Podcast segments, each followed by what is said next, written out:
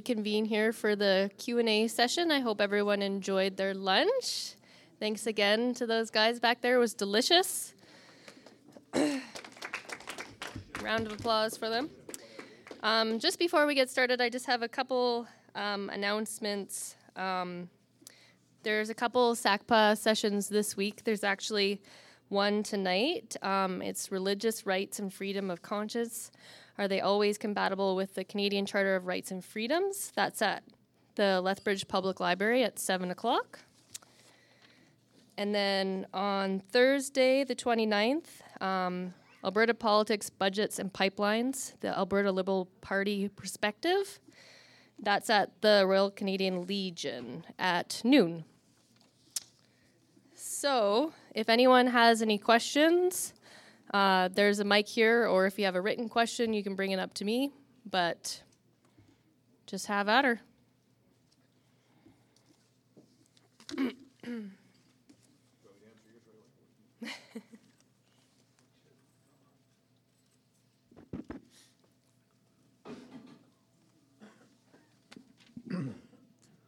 Hello, my name is Knut Peterson. Thanks very much for hosting us here today. Sorry we couldn't deliver a few more people, but such is life. Rudy, I would like to ask you about, as you mentioned, you were at SACPA way back, probably like eight years ago, maybe? Yeah. Back in the days when you were talking about expanding. And at that time, I think you purchased a quarter section of land to maybe move the whole exhibition outside of the, a little bit out of the city, to so you had lots of room to expand. Yeah. Can you fill us in a little bit about the, I understand it's down towards the airport, there was some discussion about going north up around 43rd Street. Can you kind of fill us in a little bit about that situation? Yes, absolutely. We still own that quarter section of land. It's in the immediate southeast corner of the city limit. So if you go straight south of Evergreen Golf Course, where that's, is that 58th? Might be 58th, that goes straight south of Evergreen Golf Course, where it intersects with McNally down there just by 6 Mile Coulee. That corner is the quarter section that we own. We still own it. It was purchased on recommendation of the Board of Directors at a time that it was available and allowing for us to have some options. And Knut is right. It led to a much larger conversation that started probably in 2012, I think it was, where we said if we're going to expand this facility, what would be the best location in the community? And we looked at actually 5 different locations. We looked at this site, the quarter section of land that we own. We looked at a location in the north end, and I think the location in the north end that we looked at is actually one that's being developed now by Cavendish. I think that's the location that we looked at the time. And we looked at one location on the west side. And we went through a high level of due diligence and analysis of everything from green versus existing, environmental impacts, traffic flows, all manner of things. And the conclusion that we came to with the help of some consulting expertise, that the best place for us to develop was right here on this site. So everything that we've done since 2012 has focused on this location. We do still own the quarter section of land, and there's no immediate plans that our Board of Directors has to do anything significant in terms of a change of ownership of that property. We have a lease agreement currently with the Farm Stewardship Centre, which is an extended arm of Alberta Agriculture that does some testing of agricultural technology. They are leasing our land, and we have a partnership with them. And actually, we're just trying to organize a meeting where we can potentially expand the level of our partnership with the Farm Stewardship Centre. But yes, that's what's happened with the quarter section of land that we purchased in, I think, 2006, and that we currently still own.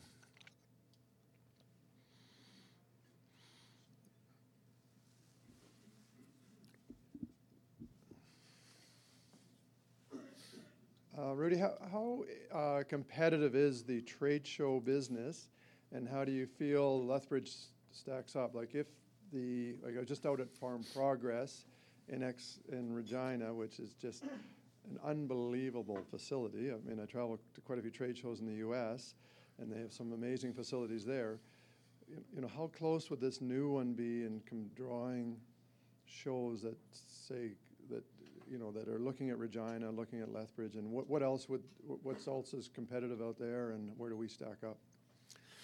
Yeah, the program in Regina is a fabulous one. You mentioned Farm Progress. I think you were referring to Agribition. Agribition just ended. Farm Progress is in June at the exhibition in Regina.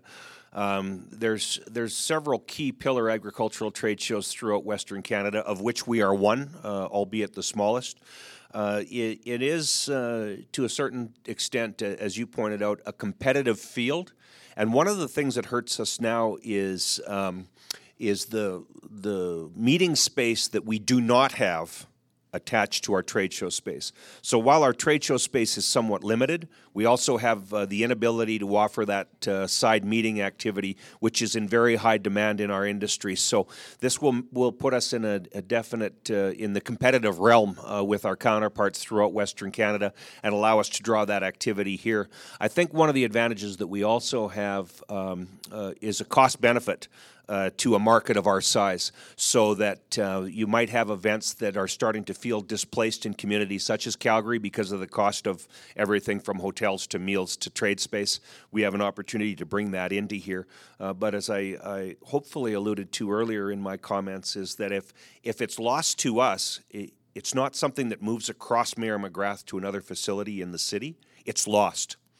If we can't attract it, it's gone to Red Deer or Saskatoon or Brandon or the like. So I think that what we're talking about here puts us in that competitive field where we can attract that type of activity to our community. And further to that, one of the things that we're working on now, I mentioned the $2.2 million that brings us from a concept to an actual design document that we can go to tender with. Part of the exercise that we're in right now is that what's the balance? What do we need for clear span trade show space, and what do we need for that supporting breakout facility for meetings and seminars, et cetera? So that's the analysis that we're going through right now, and we're starting to see that maybe when we come down from our conceptual design into a more working facility, that we maybe needed a little bit less clear trade space than we thought, and more of that breakout meeting space, because that's really, as I indicated earlier, the driving demand in our industry right now is that breakout space that you see over on the far left-hand side of the screen. That's driving the demand today. So a lot of the other work. Please, if there's any questions, please come on up. And if you don't, I could just keep talking for like an hour or so. So you might want to stop me from doing that.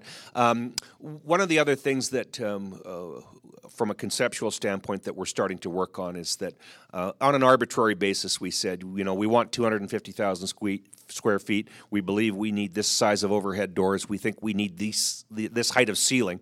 So now as we get into a more legitimate design document, you start to analyze things like the cost of a 40-foot ceiling versus a 30-foot ceiling is X amount of dollars. So how much do you really need that, and what's this going to look like? That's the work that we're undertaking now over the course of the next 6 months. What about the old buildings? Will you maintain those or keep those, or...? There's not been a lot of conversation in the last couple of years about the existing facilities other than this. If you'll remember, this was... a phase one of the development that we're focusing in on now, phase two being an agriplex, so I'll talk about that in a minute. There's a couple of things that we can accomplish with this design concept, especially now that we've acquired the Henderson Lake campground property from the city as part of the lease that we have with them. We can shift this facility over a little bit over so that we're not interfering with our existing structure. So we're not interfering with our existing business operations while we build this facility, and it allows us time to decide on those. There's a couple of immediate needs that we could have.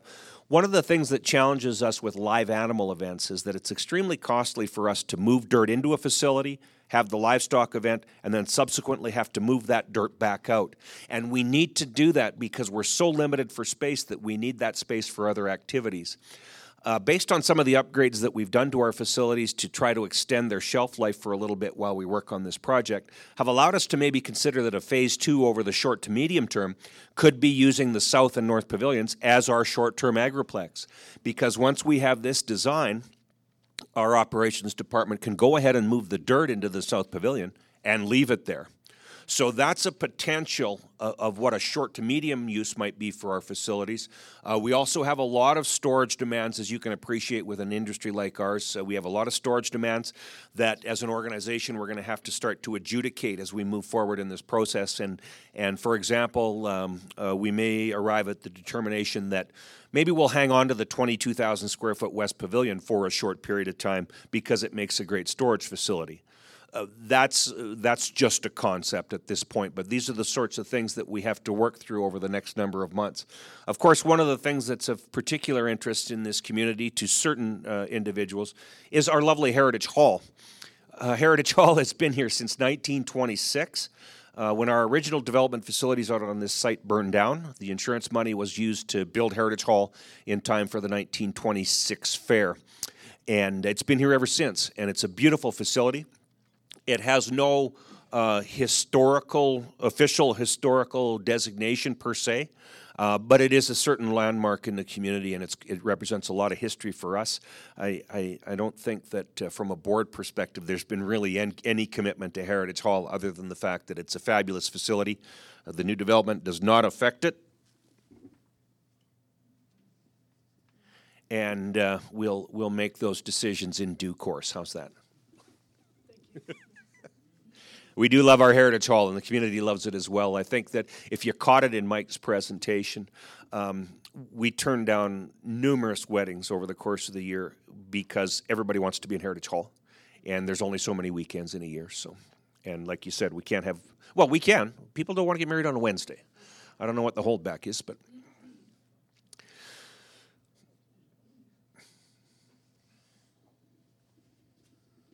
am I allowed to ask a second question there, moderator? Sure, go for it. Rudy, it seems like maybe the provincial government has about $700 million they're not going to be spending in Calgary. Are you thinking that there's a chance we may get a little bit of that? What money for this building would eventually be, I understand, about $60 million to build. What about the city? What kind of commitment would they match? For example, if there's $30 million coming from the province, would the city, have they committed pretty much to matching that? Yes, the city has said if the other levels of government come forward that they would also bring forward their commitment. I think I mentioned earlier that at face value we have it at $20 million per level of government. It certainly is a large investment, but we feel that it's a good investment for a number of reasons. One of them, of course, is that we're a sustainable operator. We don't rely on any tax dollars to operate whatsoever. We return revenues to our organization on an annual basis that are invested back in repairs and maintenance of the facilities that we operate. So we don't rely on any uptick from the taxpayer to operate our facilities. The other benefit that we're just trying to put a dollar to, a couple of us have a meeting with economic development this week, pardon me, to start the conversation. One of the things that we do know in our industry that when you undertake a development like this, it generates a significant number of business activities around it. We're trying to see if we can quantify that so that when we have conversations with City Hall, we can assess that a certain number of new business licenses and business taxpayers will come into the city as a result of this type of development. So there's certainly some uptake there. And the reason I bring those things up is that when we have the conversations with the city, the province, and with the federal government, this is an investment in Southern Alberta. It's not a cost center. and we feel that this is a good investment in growing the business activity in Southern Alberta. Absolutely, with the decision that was made in Calgary, there's certainly some opportunity there, and I think that there's lots of opportunities to focus that money. We've been on the horizon, as you know, for 10 years, and we believe the time is right for this to be a priority investment for the community at all levels of government.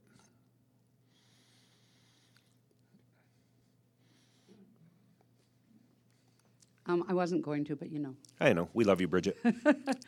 What I wanted to say was that in the year 2000, I tried to get the RN convention to come to Lethbridge. And we didn't have facilities, we had no breakout rooms, and I've been chomping at the bit ever since 2000, and even further back from that. And I was lucky enough to sit on the board for a number of years too. So all I can say is, Rudy, thank you so much for all the work that you've done. The board has been behind it, and I think it's time that the city of Lethbridge got with the program and realized that we have to have tax dollars before we can have other things that need to be subsidized all the time. So thanks for the hard work. Thank you, Bridget. Appreciate that. And, yeah, it's a project that's been around for a while. Bridget had one example. There's numerous examples. I mentioned that if we can't attract the activity, it goes to a completely another community. There are lots of examples of that. Recently, we lost the bid for the Canadian Chamber of Commerce Convention. Didn't have the facilities. There's another one that just escapes me. My favorite from an agricultural standpoint is our inability to ever host the annual Alberta Cattle Feeders Association Convention. There's people in the room that can correct me on the numbers, but I believe 38% of the cattle on feed in the province of Alberta are on feed south of the number one highway, and we cannot host the. Is it higher than 38? More than 38%. 40. It's 48 then. Yeah, and the Alberta Cattle Feeders Convention is held in Red Deer because we don't have the facilities. So there's another example. Or Red Deer, among other places. I think a couple years they had it in Banff. Just once they had it in Banff. Yeah. So yeah. Rudy, one more question for me.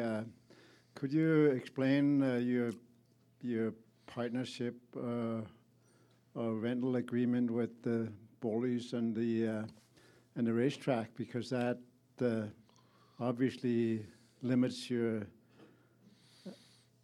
amount of space that you would be able to develop further.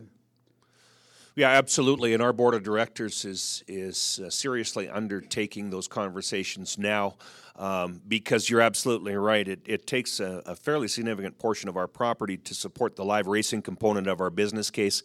And this development allows for that to continue, at least for the time being. We've entered into conversations with Rocky Mountain Turf Club. They've leased our facility here for a number of years before my time. I think it's around 1997 when they started to utilize our facilities. Our conversations with Rocky Mountain Turf Club to date have not necessarily been with respect to their intentions, but to get an understanding of what the horse race industry in Alberta is looking like and how it's moving forward. As an outsider looking in, you can all probably appreciate that it appears that the horse race industry is starting to consolidate itself along the number 2 highway between Calgary and Edmonton. So that's what we see as an outsider looking in. So that would put Lethbridge outside of that realm, and it would put the live race facilities at Grand Prairie outside of that realm. We're trying to assess what exactly that means on a go-forward basis with respect to Horse Racing Alberta, their future, their business plan. I think at face value, Rocky Mountain Turf Club has expressed an interest in continuing their operation, but I think that would ultimately be based on what the temperature is with respect to Horse Race Alberta's business case. Translation? I don't know.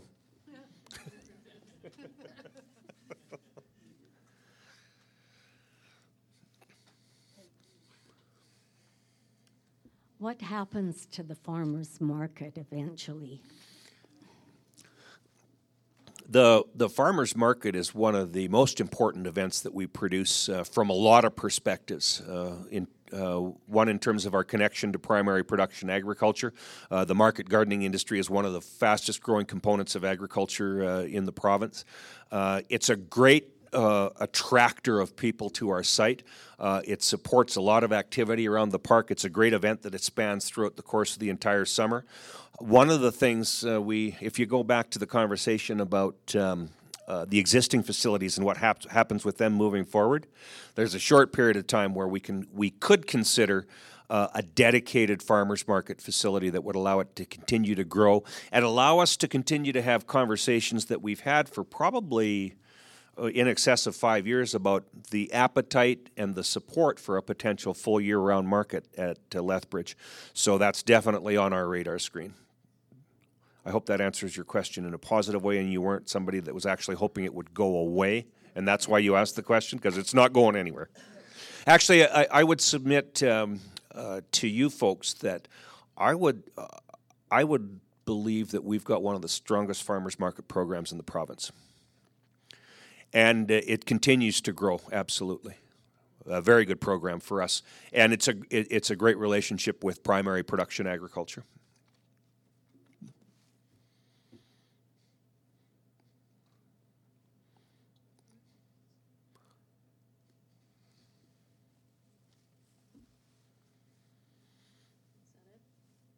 We got them all? Okay, I will turn it back over to Knut. We're not done with you yet. I'm just wondering about the agricultural component to which is where it all started, of course. Yeah. Agriculture is changing dramatically with respect to equipment and all that kind of stuff, and size of farms, and so do you think your agricultural days, and it's usually in March, is it not? Yep. Do you have any ideas about how that is going to change in the future? Because with less and less operators, it may not be what it has been. Let's put it that way. Yeah, it's our Ag Expo usually starts on the last Wednesday of February, so sometimes it leaks into March, sometimes it does not. I'll try to give you a quick look at the landscape of agricultural trade shows in Western Canada. We consider ourselves one of the four pillar agricultural trade shows in terms of winter activity. One of them would be Agri Trade in Red Deer. The other one would be the crop production show in Saskatoon in January. That would be followed by the trade show in Brandon, Manitoba, and then of course ours here at the end of February, Ag Expo. Of those four pillar winter agricultural trade shows, we are the smallest square footage wise. We recognize that, this allows us an opportunity to address some of that. One of the other things, you saw it in the earlier photos when Mike Wachterall was up here, we do have a climate advantage that Saskatoon and Brandon and Red Deer do not have. And so our 250,000 square foot machinery row outside is something that we're allowed to do to represent our program that they're not. So square footage wise, they've got way more indoor. Comparatively, in terms of overall size, we're probably comparable to the other ones. Knut is right. There's a continuing change in the marketplace. It's the one program where the attendance continues to go down, and that is absolutely no measure of success whatsoever, or failure, pardon me.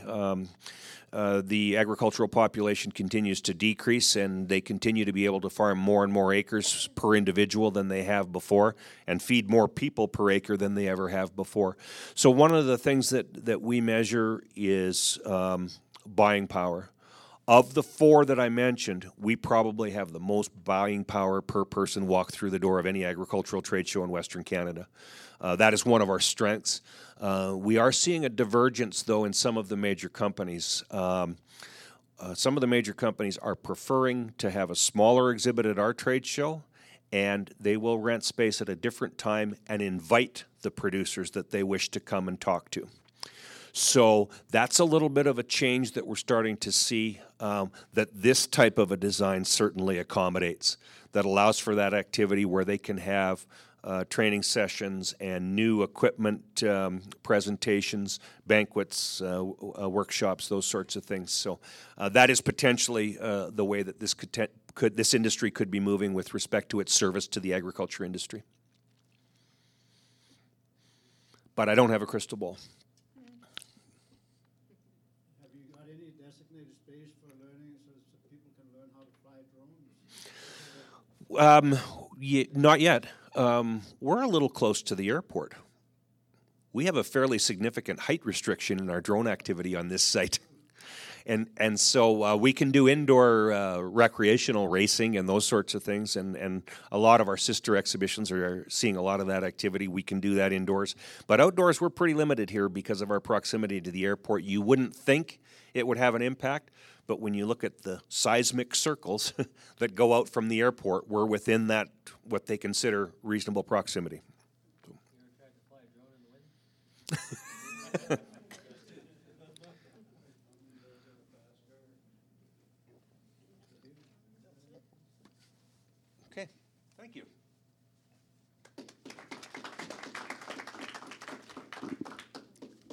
All right, thanks everyone. I just wanted to thank you all for coming out today, and I was supposed to ask you guys or the speaker to formulate a take-home question, but instead I think we'd rather invite you guys to the website, and the main idea here is to get community support.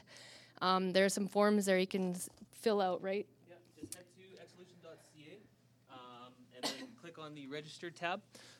We've wired it here so that basically once you fill out the form, it will basically say that you support Exhibition Park Development Project as a #1 priority build in Lethbridge. Once you hit submit, it will send it to our organization Brass as well as our city council as well. Perfect. Thank you and enjoy the rest of your day.